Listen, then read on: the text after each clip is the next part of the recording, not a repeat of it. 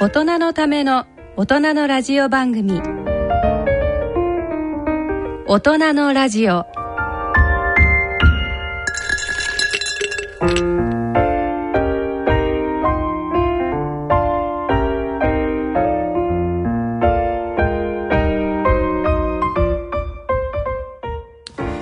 ご機嫌いかがですか？坪田和夫です。ご機嫌いかがですか？西澤邦弘です。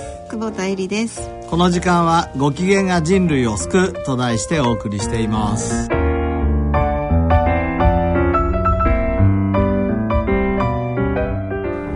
大人のための大人のラジオ。この時間を進行いただきますのは慶應義塾大学医学部教授の坪田和夫さん。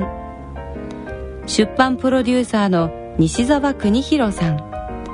メディカルプロデューサーの久保田恵里さんの3名ですこの番組は野村証券ほか各社の提供でお送りします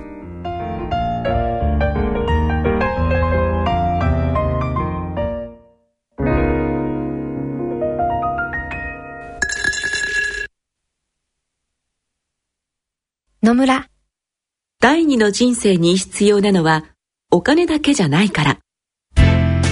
ゆったりとした旅を楽しみたい。健康はもちろん若々しさもまだまだ保ちたい。住まいをもっと快適にしたり、相続のこととかもしもの時のことも考えておきたい。セカンドライフのために知りたいことってたくさんありますよね。あなたのハッピーなセカンドライフのために野村証券の本支店ではさまざまなスペシャリストを講師にお招きして野村のハッピーライフセミナーを開催しています。詳細はウェブで「野村のハッピーライフ」と検索してください。なお当セミナーではセミナーでご紹介する商品などの勧誘を行う場合があります。それの村に来てみえー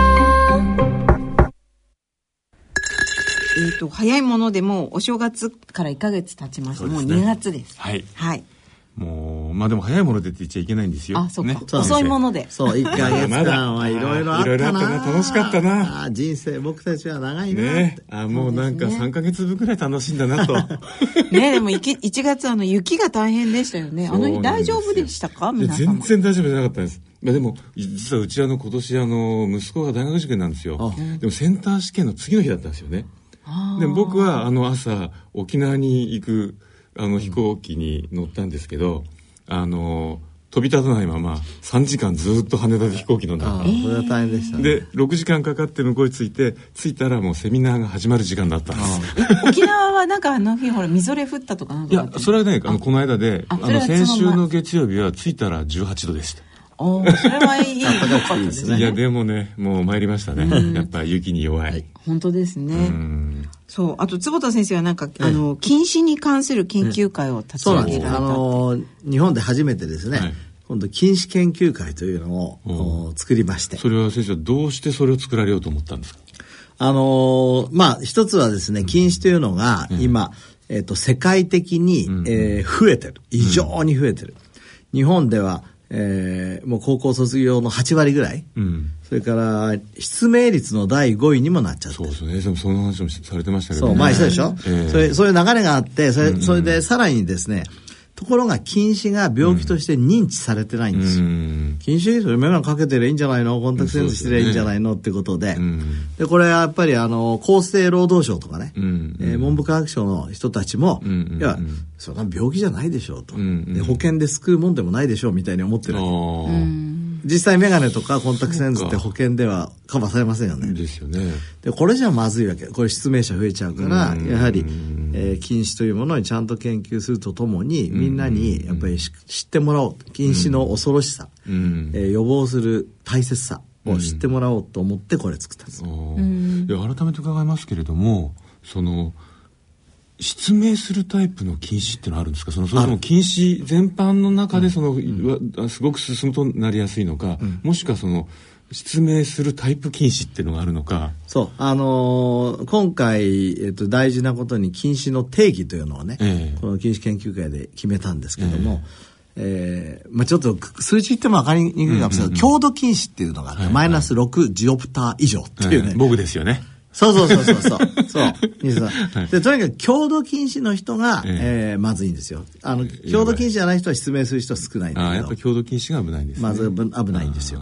で、その人たちは、やっぱり、えっ、ー、と、放っておくと、今、今までだったら、その、大人になったら禁止なんか進行しなかったんだけど、やっぱりどんどん、あの、進行してしまってる、いわゆる病的禁止というものが、えーどうも増えてるんだけど、えー、病的禁止もね、はい、禁止に従って病的禁止も増えてる。うんうん、だ母数が増えてるから病的禁止も増えてるんだけど、えー、そこら辺の、その、疫学調査もね、まだまだ少ないので、それをちゃんとやっていこうと思ってます。うん、もちろんその、うん、どうぞどうぞ。ちなみに西澤さんは禁止は進まれてるんですか、もうね、すごい進んじゃってるから、あんまりわからない。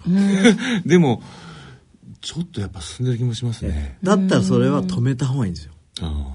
で禁止を止める方法っていうのも、えー、今まではお手上げだったんだけど、だいぶ疫学研究からですね、分かってきた。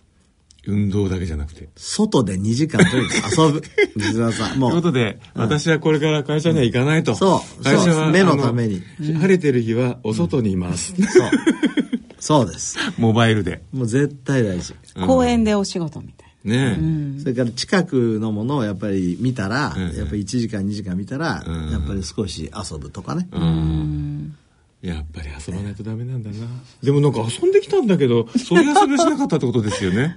なんかこう密室の遊びとかろくでもない遊びをしてたってことですかね。そうだね。外で遊ぶ外で遊ばない。外で遊ぶわけだ。えでもね西澤さんテニスもされてるし。テニスはするんですけど、室内ですか？いやいや外でやってますけど。で、ね,、もまあね平日はあの仕事柄、大体こうなんか見てますからね。一、日だから2時間いればいいうん、やっぱなかなかそうか。やっぱり。大人で1日2時間外遊びってかなり大変ですね。朝遊ぶしかないな。そうだ先生、あの、あの、禁止といえばね、ええ、年末ぐらいにその、ジャマというあの、アメリカの医学の雑誌のまあ関連誌で、あの、勉強しなければどうも禁止は進まなそうだってことを 彷彿させる研究が出たんですよ。えつまりその子供を第一子第二子第三子って見ていくと、うんうん、第一子が一番禁止率が高くて、うんうん、えあとは低くなっていくと、うんうん、でちゃんとあの研究班もあの学士のかけ方が、うん、あの少なくなっていると。うんうんあるんですかねあります。あの、中国でもね、えー、えー、と、これは有名なスタディがあって、えー、えー、学歴が高い人たちの方が近視の率が高いんですよ。だから高学歴の人も。うんうんうんえー、だから本当近視研究会のジョークでね、えー、あの近視にならないようなジョークっていうところで、えー、えー、といい学校には行かせないようにしましょうみたいな。あでというのは受験校の人の方が近視が明らかに高い。それをなんかあの慶応卒とかのドクターがこう定義されていて、これは矛盾ではないかと。私は思いながらそのお伺いしてたんです。けどそう今月は僕もね一つ嬉しいニュースがあったんですよ、ええ、僕尿酸値高いんですけど、え、であるあの尿酸値の高い家系の先生が尿酸値の高さとあの頭のあの回転はあの比例してるはずなんだって言ってたんですけど、またいい加減なこと言ってるわと思ったんですけど、この間あの特に男性では尿酸値が高い群ではパーキンソンとか、あのアルツハイマーとか起こりにくい、つまりその尿酸自体が脳神経を保護する作用がありそう。ビタミン C みたいなもんですよね。そうだから抗酸化力強いですもんね。これでですね大手を振ってお酒が飲めることになったなと思ったらなんかあのバカと女房に一括されて終わりだった まあ尿酸値高いのは非常にいいんですが、一つだけ気をつけなきゃいけないのにご存知のように尿結石ですよね。ねあれはね、えっ、ー、と、酸性にしなきゃいいんですよ。うんうんうん、おしっこ。酸性にすると結石しやすいわけ。そうかそうか。えっ、ー、と、西澤さんのおしっこの pH はいくつですか、えええね、ちゃんとね、あのー、3世紀にはなかったと思います。いくつぐらい？どのくらいだっけな、まあ、ちょうど中世ぐらいって僕最近これハマっててさ、ええ。あの、おしっこのペーハー。え、その、なんか。毎日測ってんの。へえ。そうね、非常にいろいろ分かってきましたので、ええあの、リスナーの人たちにもお伝えしておきたいと思いますが、えええー朝起きるじゃないですか。今そういう、こういうリトマス検診みたいなの売ってるんですよ。もう非常に安いの。ええはいはいはいこうやって、えっ、と、まず貯めなきゃならないね。うん貯めるためにはお手洗いにコップがないといけない。ねうんはいで、途中で溢れると結構手が汚れるので、やっぱり 1000cc ぐらい入るやつにしといたいい。いや、どうしてるかっていうと、本当最高僕 1200cc まで行ったことあるから、一あ、じゃあもう、それ全部取るんですか？全量取ってるんですか？全量取ってるの。全量取ってこう測るわけ。ええそうするとですね、えっ、と、300cc 以下ええ一晩の場合にはほとんどね、酸性になっちゃう。はだから、だから水分不足になると酸性になるということが分かった。で、800cc 以上出た場合には、えー、大体アルカリ性っていうかちょうどいいぐらいになへーる。だから水をよく飲みましょうっていうのは、ええやっぱりの、あの、尿をアルカリに保つ上でも非常に重要ですね。なるほどね。あとやっぱりお酒飲みすぎるとね、ええ酸性になりやすい。ああ、尿の量が多くても。多くても。それはせ先生があの、ワインばっかり飲んでるからじゃなくて。まあ、そ、それと関係あるかもしれないやっぱアルカリ飲むとアルデハイドってね、はいはいはいそうですねあの、やっぱり酸性の物質ができやすいので、はい酸化しやうすいです。ん、なるほど。あとね、寝る前にビタミン C を飲むと、ええーアルカリ性になりやすい。はあ、とかね面白いですね。結構面白い。やあとね、と透明なね、はいと時は比較的アルカリ度が高い。はあと風邪とかひくと完全に酸性になる。あ。そうですか。まあ僕はあんまり風邪ひかない風邪気味かなと思う時あるじゃん。ええもう酸性になっちゃう。へえそれって先生色とやっぱり少し変わ関る関係色が濃い時の方が酸性。やっぱり酸性うんでも自分でこうやりながら、俺ってこういうの好きなのかなとか思いながらさー、え、な、なんでやろうと思ったんですか、それを？それは三尾先生に言われたの。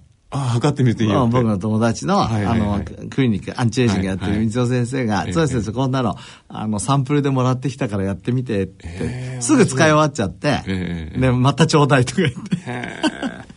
でも先生例えばあのほら、サプリメントとか、ああいうの飲むとこう尿の色が少しすごい黄色かったりとかってあるじゃないですか、うんすね。うん。ああいう B2 の色時、ね。うん。ああいう時はどうなんですか？えっとね、そあの、サプリメントの、あの、黄色さっていうのは透明な黄色さなんだけど、ん例えば、お酒飲みすぎたとか、少し風邪気味の時の黄色とか、あと、えー尿が濃縮された時の黄色さってちょっと濁ってるんですよ。ちょっと違う。ちょっとそこまでやっぱ極めてないなんかいや、めてないね。初心者だね。そうそうそう。そうそうそう。やっぱね、そう先生面白いですね。面白いですよ。あの、全くこれはプライベートな話ですけど、あの、順天堂の堀江先生がですね、あの、三尾先生のクリニック行って、俺もああいう先生になりたい。あの、5本足ソックス履いておられるんですよね、なんか。あそうなの？あの、なんかクリニックの中、あの、こう、全部こうカーペットになってて、お靴は履かないで、うん。そうそうそう。そういう毎日を送ってみたいってなんかおっしゃってましたけど、まあ、これは余談ですが、その三尾先生のおすすめである で、。それで今ハまマって、えー尿の pH を測ってると。それ売ってるんですか？普通にあの、ドラッグストアなんかにも。そのどうなんですかね？普通の pH よりも、えっと、幅が狭いところをすごく敏感に測るから、へー普通のリトマス試験紙よりは敏感にできる。なるほど。それはでも先生な、何に役立つ検査なんですか？もともと例えば尿を、それもともと尿を測る。うん。だから体が本当に酸性になっちゃってるのかどうかでそうどこ見るってことですね。だから自分としてはさ、面白いなって、例えば、えー水を飲まなくて尿が濃縮した時にどういうことが起きてるのかなと、うんうん例えば尿酸が高い人だったら僕はあんまり高くないから関係ないけど、あこういう時はまずいっていうのがよーくわかるじゃないですか、うんうんでそういうのをまあバイオフィードバックっていうんだけど、どんなものでもいいんだけど、うんうんうんえー今バイオフィードバックがどんどんやれるようになってきたから、うんうんうん。もっともっとねこういうものが自動的にたくさんの要素ができるようになると面白いですよね。面白いですよ、なんか自分の生活のちゃんと振り返る、あの、きっかけになるわけですもんね。だって、トートとかがさ、やっぱりこう、おしっこすると自然自然にさ、ええ。あなたの今の状況っていうのをさ、出そうというような研究を始めたって新聞からが出てたけど、そういうのは、そういう方向だよね。そうですね。そうですね、もうだから朝お手洗いに行って、あの大きいものと小さいものをすると,、うんちゃんとね。全部すぐ分かって、うん。それが記録されていくっていますとかねそう。そうそうですね。マイクロバイオームが変わりました。うん。肉食型になっています。気をつけて食物繊維を取るようにしてください。こうやっていや、それが本当近未来として十分ありえますよ。ですよね。いやー楽しい時代になってきました。はいはいということで、今月はどんな月になりますでしょうか？それでは、大人のための大人のラジオ、進めてまいります。大人のための大人のラジオ健康医学のコーナーですここからのこのコーナーでは坪田和夫さんに医学の話題についてお話しいただきます。健康医学のコーナーです。このコーナーでは医学界の学術論文や医学学会での報告などから健康医学の話題をお伝えしています。今年はあ今回西澤さんが何か、えー、いや今ちょうどあのオープニングのとこのお話の最後のところがね、えー、あの先生は今おしっこを測られてると、うん、でもしかしたらこれから毎日のうんちを測って、腸内細菌の、まあ、マイクロバイオームの様子が分かるようになるかもしれないと。うん。いうことだったんですけど本当にあのいよいよ腸内細菌の研究が、ヒートアップですよ世界で,、でみんなそのネイチャーとかですねセル大雑誌がこう取り合ってるじゃないですか研究を。で私はなんかその1月の最初の号のネイチャーにで一番話題になってたのが食物繊維の話でうん、でそのちゃんとこうあの餌に腸内細菌の餌になるタイプの食物繊維をがんと取らなくするとあっという間に腸内菌叢がこういろいろな種類がいたのがギュンと縮まっちゃって、うん、でそれが今度もう一度今度回復させても3分の1ぐらいの縮まっちゃった菌数は元に戻らないと。っていうのはもういなくなっちゃってるわけですよね。だから extinction って、確か論文にも書いてありましたけど、うん、絶滅してしまったってことだよね。ですよね。そうそうそう。で、その状態が今度自分でこの子供とか産むと、子供たちにこう、伝わっていって、うん、3代も4世代も伝わっていってしまうかもしれない。そう、これだからおお、すごい面白いなと思ったんだけど、うん、なんかつ伝わるものは、うん、えー、いわゆる遺伝子だけじゃなくて、うん腸内細菌も伝わってたと。そうなんですよね。それがなく、確かにさ、手品じゃないんだからさ、なく、えー、なくなっちゃったものをさ、えー、回復させるっていうのはなかなか難しいです。難しいよね。よね。いや、もちろん例えば100個失った時に、えー、100個偶然どっかからもらってくる確率ってすごい少ないもんね。うん、1個か2個だったら例えばね、そうですね。あの、なんか乳酸菌飲んだりすればあるかもしれないけど。だからさ、その、お母さんっていうのは重要ですね。重要ですよね。うんいやだから最近あとその多様性の研究もすごく出てきてて、はいはい、でここのとこ3か月ぐらいでもいっぱい出てるんですけどやはりその腸内細菌の多様性が少ない子どもはアレルギーの発症率が圧倒的に高かったり、うんうん、同じように肥満してても腸内細菌の多様性が豊かな人は意外と病気にならないらしいんですよ。うんうん、でも少ないとあのどんどん病気になっちゃうとか、うん、だからやっぱ本当にどうどれだけいい菌をプレゼントしてあげるか、うん、菌プレ？いやでねなんか去年のやっぱり後半ぐらいにへえと思ったんですけど子宮の中にも筋層があったりあのこうお母さんの産道って結構膣のあたり通りますよね、みんなこの辺りの菌が総合的にそのお子さん生まれてくるお子さんのあれに影響してね、うん、でね特にその子宮とかこうあの膣みたいなところは出産前の12か月の間に強烈なストレスとか受けるとガラッと変わるらしいんですよ。でその悪い状態が結構あの子供の腸の筋層の方まで影響を与える。怖え。そうですまあストレスでね、あの筋層が変わるのは本当に有名なことで、えー、あの過敏性大腸炎なんかままさにこれの典型ですからね。えー、で今西田さんが言ったように今本当マイクロバイオームは流行りで、もう論文出まくって、でも当たり前といえば当たり前だよね。だって、そそんなに大きなあの影響のあるものを今まで僕たちはあんまり見てなかったんだもん。そうですよね。だからこれからどんどん仕事出ると思うし、うん、えーと、僕たちもだからそこにシフトしようとしています。えー、だから眼科教室も、えー、すごいな、眼科教室が超やってるやってますよ。もう、だからほとんど全てのがん疾患と、えー、あのマイクロバイオームとの関わりを今網羅的にやろうとして。なるほど。もう大学院生も、もうかなりの数をそこに投入してですね。でもね、去年あの話題になったやつでも、うん、腸の中であの、こう増えちゃった、あの、うん、網膜、にこう得意型の,、ね、のあの T セルが、うん、T, T 細胞が腸から目に行ってブドウ膜を起こすという。そうそうそう。だからも網膜というか、ブドウ膜というか、目に対する自己、えー、反応性の T 細胞がですね、腸内で、それも、いわゆる腸内細菌によって教育されちゃうっていうね。う悪いものがそこで教育されちゃう。すごいですよね。でもいいものも今度教育されるってことが分かってきてるし。いい教室を作ろうということですね。そう。そうそうそうそう。慶応はあの医学部に上げて研究がいろいろ始まる施設もできるっていう。そう、今度ね、うんあの、ノトバイオシステムって言って、はいそういう無菌で全部をこう、飼っていく。ああ、で、そのどう増えていくかとかみんな見ていくやつですね。そう全部見ていくシステムを今度ビルごと、ビルの地下全部作る。へすごいんですよ。力すごいそう。数年前にあの、そそれの少しこう小さい版を、東大の意見が作って、これで楽しいことができるって先生方おっしゃってます。そうですねうんうんでかいのができる。でかいのができて、これ、あの、うちの本田先生なんか中心にやっていく。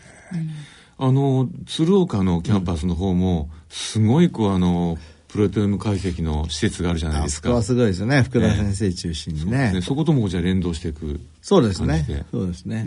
あそこはやっぱり素晴らしい。私この間あの内科の金井先生のところにお話を。便移植の先生ですね。便移植もされている先生が、ええ。あの内科なのになぜかハゲの研究え、興味津々なんですけど、どういうことですか？それで、ええ。あの腸内細菌層を変えるといやまずハゲになる。俺の筋層、ハゲ筋層だったんだ。まあそれをどうしたらどうなるかって治るのかっていうことを今皮膚科の先生ともちろんあと本田先生ってその細腸内細菌の先生と一緒にやっぱじゃあハゲ筋層がいるってことじゃないですか。そうそうなんですよこれね、すごく今、面白いポイントなんですよ。はい今まで、あの、医学ってね、えええっと、臓器別に、うんあの、発展してきたの。そうですよね。でしょ？はい。眼科は目です。ええ耳鼻科は鼻です、みたいな。はいはいところが、これ、実は、あの、人間って複雑系になっちゃって、んで、腸というね、マイクロバイオームというど真ん中に来たじゃないですか。ええそうするとね、あんまりね、臓器別だけでやってる、このね、システムはね、もしかしたら合わないかもしれない。そうですよね。むしろこうやっぱりホリスティックっていうかね、んえー全体的に見るそれもこの本当にサイエンスから入ってってスティックに見るっていうのがこれから出てくる可能性がここにもあるね。アンチエイジングがね始まった時僕そのチャンスを一つ感じましたけど、ええ。マイクロバイオームもねそうに感じてる、いやーなんか、やっぱりもう一度なんか医学部に入って勉強し直したくなってきました。そういうことだよね。本当にえ先生、ちなみにその、腸内細菌と内臓脂肪の関係って調べてる先生いらっしゃるんですかね、えそれだってジェフリー・ゴードンとかさ。あああのいやいつも思うんですけど、結局内臓脂肪って腸間膜脂肪っていうように、腸の周りに張り付いてるじゃないですか、であそこからいろいろな情報物質が出ますよね。えもちろん出てってことは間違いなくそのこんな薄い側のそ底の方で、腸の中で起こってる信号を、間違いなくその内臓脂肪が受け取って、何かやるんだろうなって気がするんですけどどうなんですかね？やってるんでしょうね、もちろんね。いろんな可能性がありますよね。面白いだって、はい。やっぱりセロトニンなんかだって全部腸内細菌がね、主に作ってるとか、そね。それに関係するとかあるし、いや、面白い時代になってきました。いやあのーもうちょっと、まあ、このコーナーいいですか？はい、どうぞ。あのまあ、せっかくなんでその食に関することなんですけど、ええええ。あのちょっとあ面白いなと思ったのが一つあの関西電力病院、あのまあ、糖尿病なんかの、ね、治療のメッカでもありますけども今までその、まあ、ベジタブルファーストなんていうのが流行って、まあ、食物繊維を先に取ったら血糖値はあのその後でこうご飯なんか食べても上がりにくくなると、でもどうもお肉とかお魚とかタンパク質でも上がらなくなると。そうですね。でこれはどうもなんかその食物繊維みたいに直接邪魔するんじゃなくて先に入っ腸に入ったタンパク質成分がそのインスリンをコントロールする腸から出るホルモンを出してですね、その後でご飯食べても上がりにくくするなんてのが出てきてそうですね。これはあの、ええ瀬野先生たちのグループが、この間、あの、糖尿病のキーストンミーティング、京都であった会で、ええええあの、かなり詳しく発表してましたけどあ、ここが面白いですよね。今まで当たり前っていうか、オブザーベーションとしては分かってたんだけど、ええ。そのメカニズムとして、今西田さんが言うように、タンパク入ってた時にインシュリンがインクレチンから出てきますとか、はい。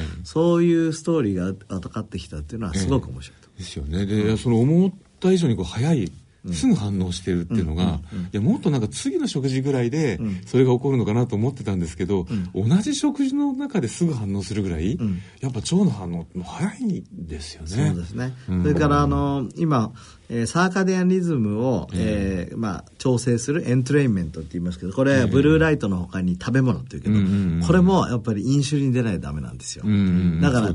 結構タンパクっていいんですよ。朝起きた時に、うんうんうんあの目玉焼き食うとかね。えそうすると、こう、体が、あ、今朝が来ましたねえ。うん。まあ、あの、もちろん炭水化物もいいし、ただ炭水化物だけ食べるわけにいかないから、炭水化物のタンパク質。うん、この辺取るのは非常に。そうそうだからまあ朝そもそも普通あのねあのサーカディアニズム的に言うとインスリンって効きがいいって言いますけど、うん、さらにそのそれを入れておくことで、うん、その腸からのホルモンも出てインスリンがよりよくこう働いてくれる多分そういうサイエンスがこれからもっと出てくると面白いですよね。食べ物のサイエンスがだからどんどんなんかレベルが変わってきましたよね。だからそのカロリーとかだけ言ってたら何も始まらない時代になっちゃった今までカロリーでなんか計算してさ、えー、つまんない、つまんないって言ってないけどね。だけど今もうだって同じカロリー取ったってさ、えー、食べるタイミングで、えー、もう全然ね、肥満になるか痩せになるか決まるか、ね、全然違う。代謝ですよだから、うんそうですね。代謝のサイエンスがいかに進歩してきたか。うんうんうんいや、ちょっとだけなんか苦言を呈していいですか？この間、あの、食品成分表が新しく改定されたんです。うん、で、一応ちょっと報道されてたのがね、うん、ひじきに含まれてる鉄分とかが、もうね、8分の1とかなってるんですよ。うん、なんでだっつったら、いや、前は鉄の鍋で煮てたから鉄が入ってた。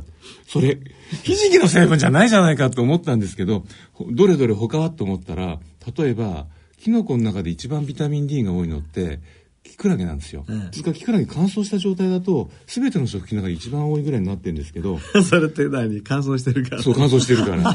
で、よくなんか、あの、ひどい、あの、メディアは、えー、キクラゲには一番ビタミン D が多いですって言うんですけど、うん、それ 100g 乾燥で見てるでしょ、うん、そんなもん食ったら、あの、うん、テーブルに山盛りで馬でも食えない量ですよって思うんですけど、まあ、それ置いといて、そのキクラゲのビタミン D 量も、いきなり5分の1になってるんですよ。なんだこれと思って。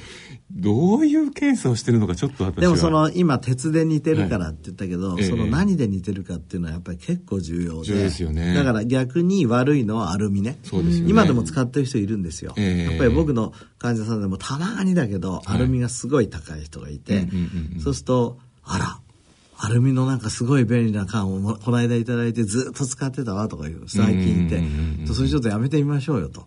だからそこら辺ね、な、何で煮るかなんて今までそんなに考えてなかったいや、だから結構重要なんですよね。い。や、あのね、実はこの間その水素水を飲んでる人間が、先ほどあのちょっとお話が出ました三尾先生のところに行って、体内のミネラル測ったんですよ。そしたら、すごくあのアルミニウムの値が高くて、うん、三尾先生が「どうしたのこれ？何やってんの?」って言ったら、うん、その彼女が思い浮かんだのは「うん、あうちのあの水素水発生装置アルミだ」それしか考えられないって言っててなるほどって。だからねちょっとやっぱり何を、まあ、微量微量ミネラルはそのぐらいで効いてきちゃうから。そうですよね。すごい面白いなと思うそれも。いやなんでやっぱ食の世界はいよいよ複雑系になってきていて、ね、どうどうなんだろうねこれね。俺たち勉強しても勉強しても足りないねね、うん、いやそうそうあのねあの1月の真ん中ぐらいにあの日経新聞のインターネット版にヘルシースナッキングって記事書いたんです、えー、これも見てたらあの1日6回以上ぐらいご飯分けてご飯食べてる人が全然太らないとか、うん、ああいう研究が出ててそうそう。あれ西田さんとこにも書いてあったけど、はい、ただ6回に分けた時に主食を減らさない人は出るんですよ。そうですよね。それはもうあのただただカロリー多くなるだけですよね。そうそうそうだからあれ気をつけなきゃいけないの、ね、本当に。だからちょこちょこ食べてその、うん、まああの脂肪なんかを溜め込むようなインスリンを、うん。極度に出さないような状態でこう一日生活してるのがいいっていう。そうそうそう。そういうことですよね。そうそう、それあのチートフードっていう概念を、まあ、ルーティンにやることなんだ、だからどういうことかっていうとすっげえお腹を空かせて食べると、うんうんうん、で逆に言うと子供なんかね、うんうん、えー、和夫そんな和夫ちゃんそんな時今食べたら、うん、夜ご飯が食べられなくなっちゃうじゃないですかっていうわけじゃん、うんうん、お菓子食べると、うんうん、でもそうするってことでしょ？そうそういうことですよね。おおかいやお母様、お菓子食べ、お菓子食べて、夜ご飯ど、どか食いしなくていいんですじゃん。そうそうそう。もう子供じゃないんだから俺ってことですよね。ね。で、それでしかもそのおやつにいいものを食べとけば、そう。よりいい作用があるかもしれないそうそうそう。だから、それはね、僕もたまに、なんていうの、大体僕取るんだけど4時ぐらいが一番お腹すくので、なんかナッツ食べたりするんだけどたまに仕事忙しくて、え取らない時あるでしょ。そうするとやっぱお腹空いてる自分を感じるわけ、そうするとすごいいっぱい食べてそうです、ね、でもさどっちがさ楽しいかってさお腹空いて美味しいものを食べるとでもあるからさこの辺さ、あんまりね、やってもね。そうなんですよ。だからあれ、ね、その、お腹が減ったという状態が、あんま長長くするのはいけないらしいんですよね。うん、その、お腹が減ったってことは結局その、えー、消化吸収が終わったってことだから、うん、その次の食事の受け入れ体制のこう印じゃないですか、うん、ただそれがずっとそのまま長引かせるとどんどんどんどんその有利脂肪酸というのが出てきてインスリンの効きが悪くなったり、ペコペコになっちゃうっていう。そうですね、まあ、まあでも逆もう一つの側面やっぱり重要なのはえーと、食事が入ってこない状態でオートファジーが活性化するんですよ。うん、で、ね、これやっぱりね、ね、あのたまにはね16時間、えーまあ、最低でも12時間は、はい。絶食状態にしないとオートファジーが活性化しないんですよ。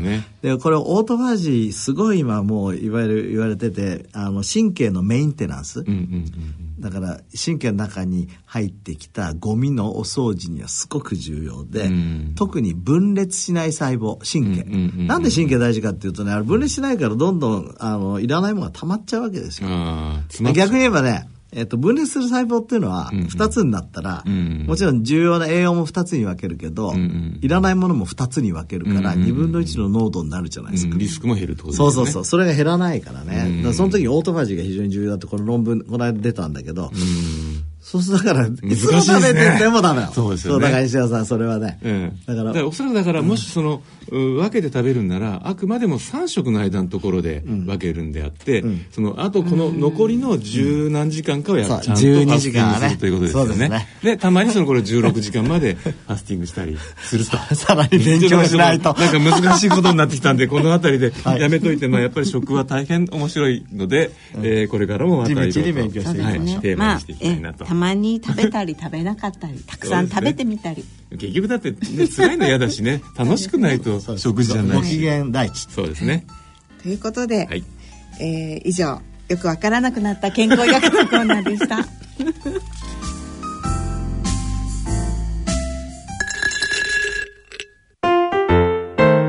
大人のための大人のラジオ。スポーツのコーナーです。はい、えー、続いてはスポーツのコーナーです。えっ、ー、と今回はあのお正月の箱根駅伝なんかのことを、ね、えー、ちょっと青学出身の私としてはですね。やっぱり2年連続完勝だと完全優勝だもんね。完全優勝はなんか40何年ぶりって出てて、うん、全部1位だもんね。ですよね。だってでも数年前まで結構 なんかあのね。そうねあのそうやっとシード入りをできたとか。ですよね、うん、でなんか私が大学生の時はなんか陸上部ってどこにいるんだろうみたいな。全然見たこともなかったなんかだってあのあれですけどやっぱほらサザンオールスターズとかの学校だからやっぱなんかこう根性とかそういうことは考えない、うん、なんかこう楽しく湘南で遊ばなきゃいけないんじゃないかっていう感じがでもねあの原監督はそういう楽しい雰囲気を、うん、青学の雰囲気を思いっきり使ったんでしょ？そうですね。ハッピー大学生すごいですよね、うん、でもななんでそれで勝てると思ったんですかね？やっぱそのやっぱりでも人間はねあのやっぱり ご機嫌にニコニコしてやってた時の方がやっぱり力が出せるわけじゃないですか、緊張してもしかしたら失敗するかもしれないとか、走れなかったらどうしようとか思うよりはね、そういう面ではこれ新しい時代が来たんじゃないんですか？やっぱ今までだったら根性とかさ、いっぱいそう練習すれば、もちろんされてると思う。練習すればするほどいいとか、ねうん、先輩に恥をかかしちゃいけないとかなんかそういうストーリーだったのそうじゃなくてさ。で結局それでなんかほら、あの体脂肪率低くなりすぎて女性があの生理が止まっちゃったりとか。であの膝を今度やりすぎて膝痛めたりとか。意外とやっぱりその練習のしすぎの害っていうのも今もう一度こうもう片方の面でそれもちょっと注目されてますよね。うん、あとなんかなあの何です青学式トレーニングとかでそのコアマッスルをすごく鍛えるっていうどういうトレーニングしてたんですかねなんか結構体幹を鍛えるって言ってこうなんていうんヨヨヨガじゃないですけど結構そういうっぽいなんか地味な見てると地味な動きをこうするっていうのをやってるっていうのは見ましたけど。なんかそういう本が今度売られるらしいですけど、ね、あ監督の？青学式。えー、すげえでも箱根駅伝は毎回見てて感動ですね。僕は本当に楽しみにしてるんだけどなんか先生のご出身大学出なくてなんか寂しいですか？そうですね。その第1回大会は出てるんですよちゃんと。あそうですか。そうですよ。すごい。4校か5校しか出てない時。確か優勝したんじゃない？ほとんどなんか6大学みたいな感じですね。そうそうそうそうそうその 早稲田も出てた早稲田は今ちゃんと10位以内に入ってましたよね。いやいます。一応だってあのスポーツ学部とかありますからあそうです。あのはい。あの私の出身が大学ですけど。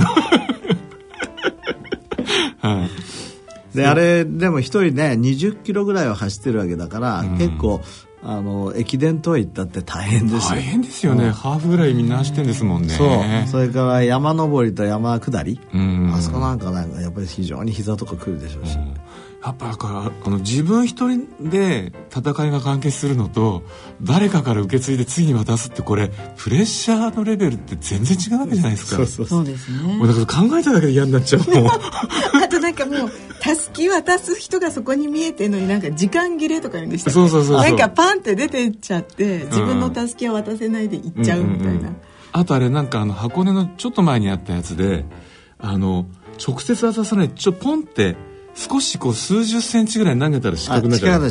去年。去年。ですよね。うん、あれだからあのしっかり渡さなきゃいけないんですよね。投げちゃいけない。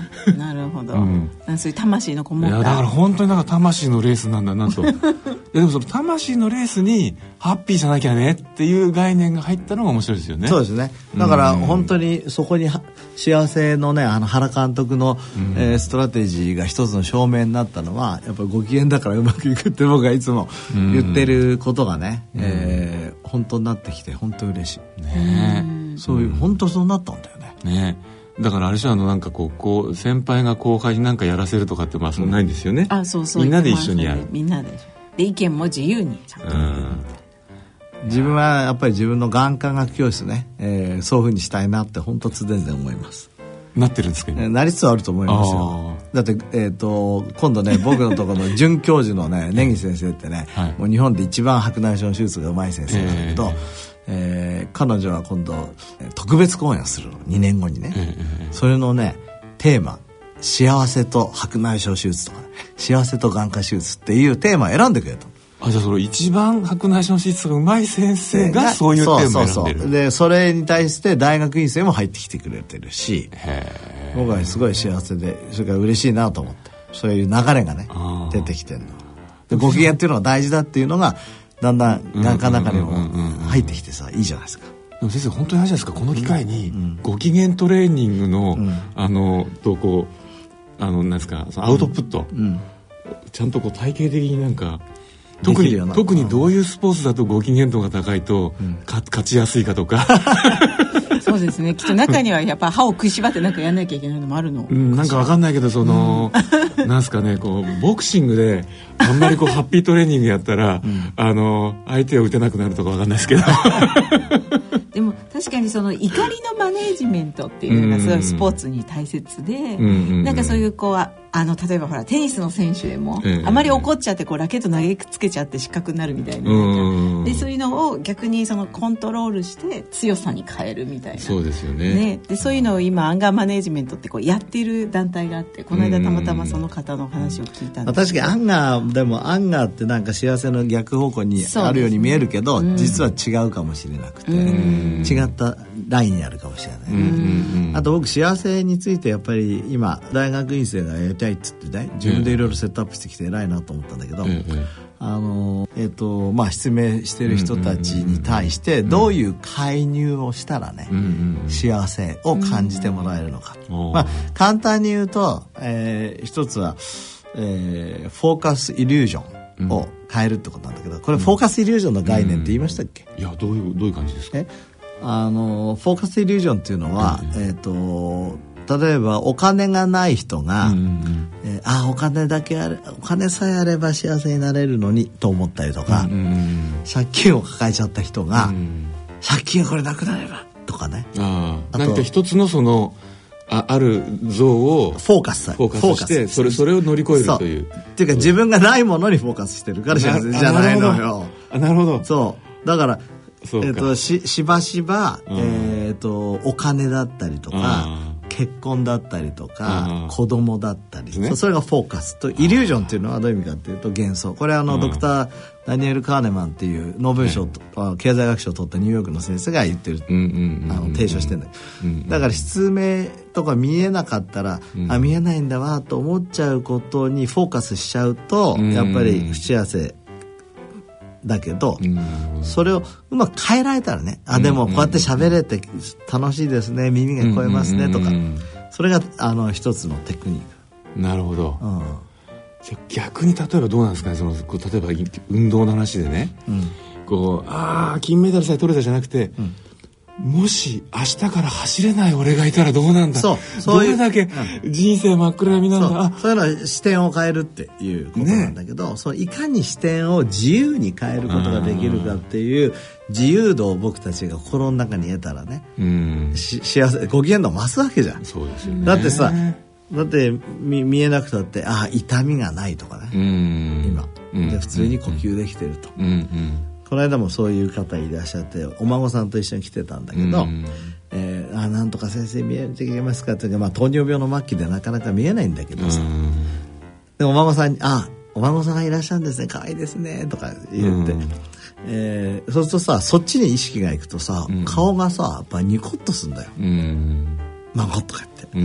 うん、でそのおじいさんもすごくね喜ぶわけ、うん、それはあの何もあなたのフォーカスのイリュージョンを変えましょうなんて言わなくていいけど、言葉の中でその概念を持ってたら、変えていけるわけじゃんそれから自分でも変えていけるわけじゃん、うん、そういう確かに引き出しを持ってたですよね、そう。すぐなんかあ今こここのここにこのこれがあると幸せだなっていうのをすぐこう、うん、共有のご話題にしてね。そうですね、うん、この間ちょっと話したねあのえっ、ー、と楽しい思い出、えー、思い出すとかねいろいろあると思うんでそれをサインスとして、ね、あとでも結構スポーツってそういうこうなんでしょうイリュージョンっていうかこう、うん、あなんでしょうゴルフ私習ってた時に、例えばその自分のイメージ、いいイメージを持ちましょうみたいな、うん、結構徹底にやらされますよね。よね。表彰台に立ってるお前をイメージしろって必ずう。ちの息子も言われてやってますけどイメージできねえとか言ってますけど。そうか。できないのなと。かそれしょうがないわとか私はだからイケポチャをしちゃいけないしちゃう自分っていうのがいつもあって、するんですけど、うん、ゴルフなんてまさにそのまあ全てのスポーツそうだと思うけどメンタルと関係してて、ね、やっぱりそうですね。走ったりするのも、うんうんうん、こんな山を走れて爽快だみたいな。そうだ、ね、気持ちいいとか思わないといけない、ね、やっぱ青山学院の成功はそういうところのメンタルのところがご機嫌な人の方が強い時代になってきたのかな、うんでもきっとだからそれは監督がご機嫌な人なんですよね。やっぱそのいくらあのいやそういうことがいいあのマネジメントなんだって言われてもその不機嫌な人が「お前らさ」って言っても絶対みんなに通じないですもんね。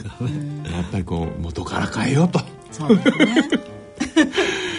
ということであの2月のなんだ東京マラソンも近くなってきて、ね。はい、走られる方はじゃあいいイメージで、うん、うん、ということで、以上スポーツのコーナーでした。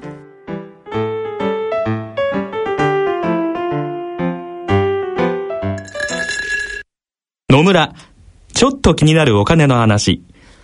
今回はコンサルティングです。楽丸さん、難しい顔してどうしたんですか？実は私、来年定年なんです。定年後はゆっくりできますね。それがね。何か心配事でもあるんですか？退職金は嬉しいんですが、一度にまとまったお金をもらってもどうしていいかわかりませんし、これからの老後にいくらぐらいのお金が必要か想像ができないんですよ。それなら野村証券に相談してみたらいかが？お客様一人一人の将来のご要望などをお伺いして、定年後のマネープランについて気軽に相談できますよ。それはいいですね。じゃあ、今すぐ相談に行ってきます。ちょっとちょっと、こんな真夜中では空いていませんよ。お金に関するご相談は、お近くの野村証券へどうぞ。それ野村に来てみよう。大人のための大人のラジオ。ということで、えー、今回の大人のラジオはいかがでしたでしょうか、はい、いやいつもながら面白いですね、ね、もうなんか話がねいろんなところに行って、うん、でもやっぱだんだんだんだんいろんなことが分かれば分かるほどある一つのポイントに話があの落ちなくなってきますよね。そうです、ね、こういう落ちもありるしこういう落ちもありるしこういう落ちもありるなっていう。でもそれはまたいわゆるこう多様性っていうんですかね、回答の多様性っていうのもね、うん、楽しいですよね。そうそうそうそう。うん、それからそその人にとってどうかっていうこともあるから、えー、これなかなかね難しいですね。うん、すね。ラジオで全て使えるのね。うんうん、でまあねあのこういうあのこうなんか行き当たりばったりの話の中からあこれ俺に合うとかってね、うん、取り入れてもらえると嬉しいですよね、うん、なんかね自分にあの使っていただければ本当に嬉しいと思います、ね、ということで。そうですね。だんだんまあ、はい、おそらく来月ぐらいから春に近づいてまいりますんで。そうですね。恋の季節でございますんで。そうなんですか？私はなんか早く桜が見たいなそうですね。梅は咲いてきたしねもうね。そうですねはい、心もポカポカしてくるんじゃないかとそうか。恋の季節。そうですね。はい、はい。えー、番組では疑問質問ご意見ご感想をお待ちしております。郵便の方は郵便番号105-8565ラジオ日経大人のラジオ係まで。